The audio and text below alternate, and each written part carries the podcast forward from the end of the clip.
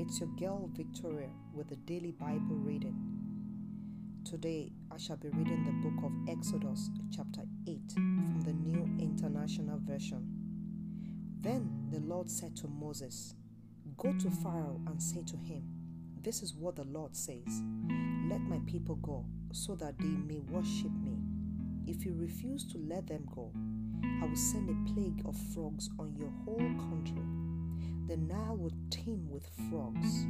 They will come up into your palace and your bedroom and onto your bed, into the houses of your officials and on your people, and into your ovens and kneading troughs. The frogs will come up on you and your people and all your officials.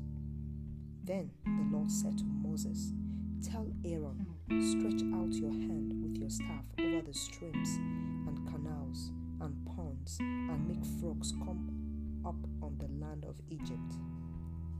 Aaron stretched out his hand over the waters of Egypt, and the frogs came up and covered the land.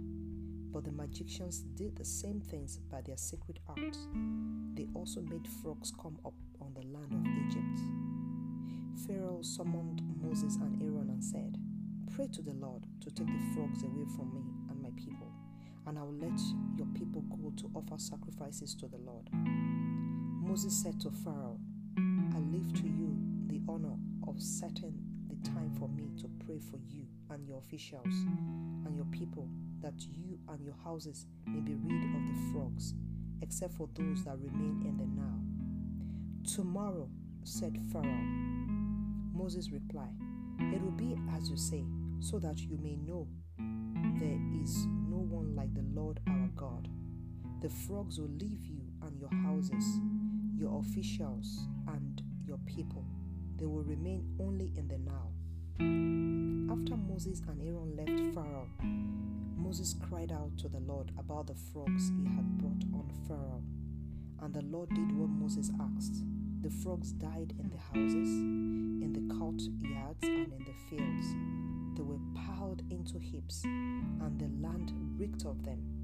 But when Pharaoh saw that there was relief, he hardened his heart and would not listen to Moses and Aaron, just as the Lord had said. Then the Lord said to Moses, Tell Aaron, stretch out your staff and strike the dust of the ground, and throughout the land of Egypt the dust will become gnats. They did this, and when Aaron stretched out his hand, with his staff and struck the dust of the ground. Gnats came on people and animals. All the dust throughout the land of Egypt became gnats. But when the magicians tried to produce gnats by their secret arts, they could not. Since, it, since the gnats were on people and animals everywhere, the magician said to Pharaoh, This is the finger of God. But Pharaoh's heart was hard, and he would not listen, just as the Lord said. Then the Lord said to Moses, Get up early in the morning and confront Pharaoh as he goes to the river and say to him, This is what the Lord says Let my people go so that they may worship me. If you do not let my people go, I will send swarms of flies on you and your officials, on your people, and into your houses. The houses of the Egyptians will be full of flies, even the ground will be covered with them. But on that day, I would deal differently with the land of Goshen, where my people live.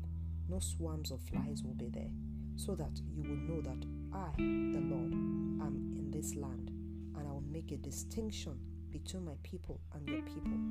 This sign will occur tomorrow. And the Lord does this.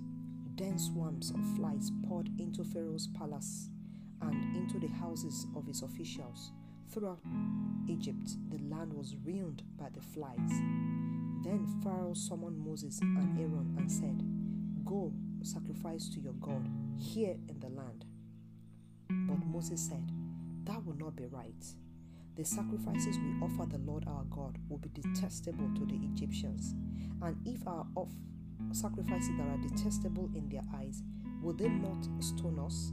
We must take a three day journey into the wilderness to offer sacrifices to the Lord our God as he has commanded us. Pharaoh said, I will let you go to offer sacrifices to the Lord your God in the wilderness, but you must not go very far. Now pray for me. Moses answered, As soon as I leave you, I will pray to the Lord, and tomorrow the flies will leave Pharaoh and his officials and his people. Only let Pharaoh be sure that he does not act deceitfully again by not letting the people go to offer sacrifices to the Lord. Then Moses left Pharaoh and prayed to the Lord, and the Lord did what Moses asked. The flies left Pharaoh and his officials and his people. Not a fly remained, but this time also Pharaoh hardened his heart and would not let the people go. This is the end of the reading. The Lord bless His word and may He lay a word in your heart in Jesus' name.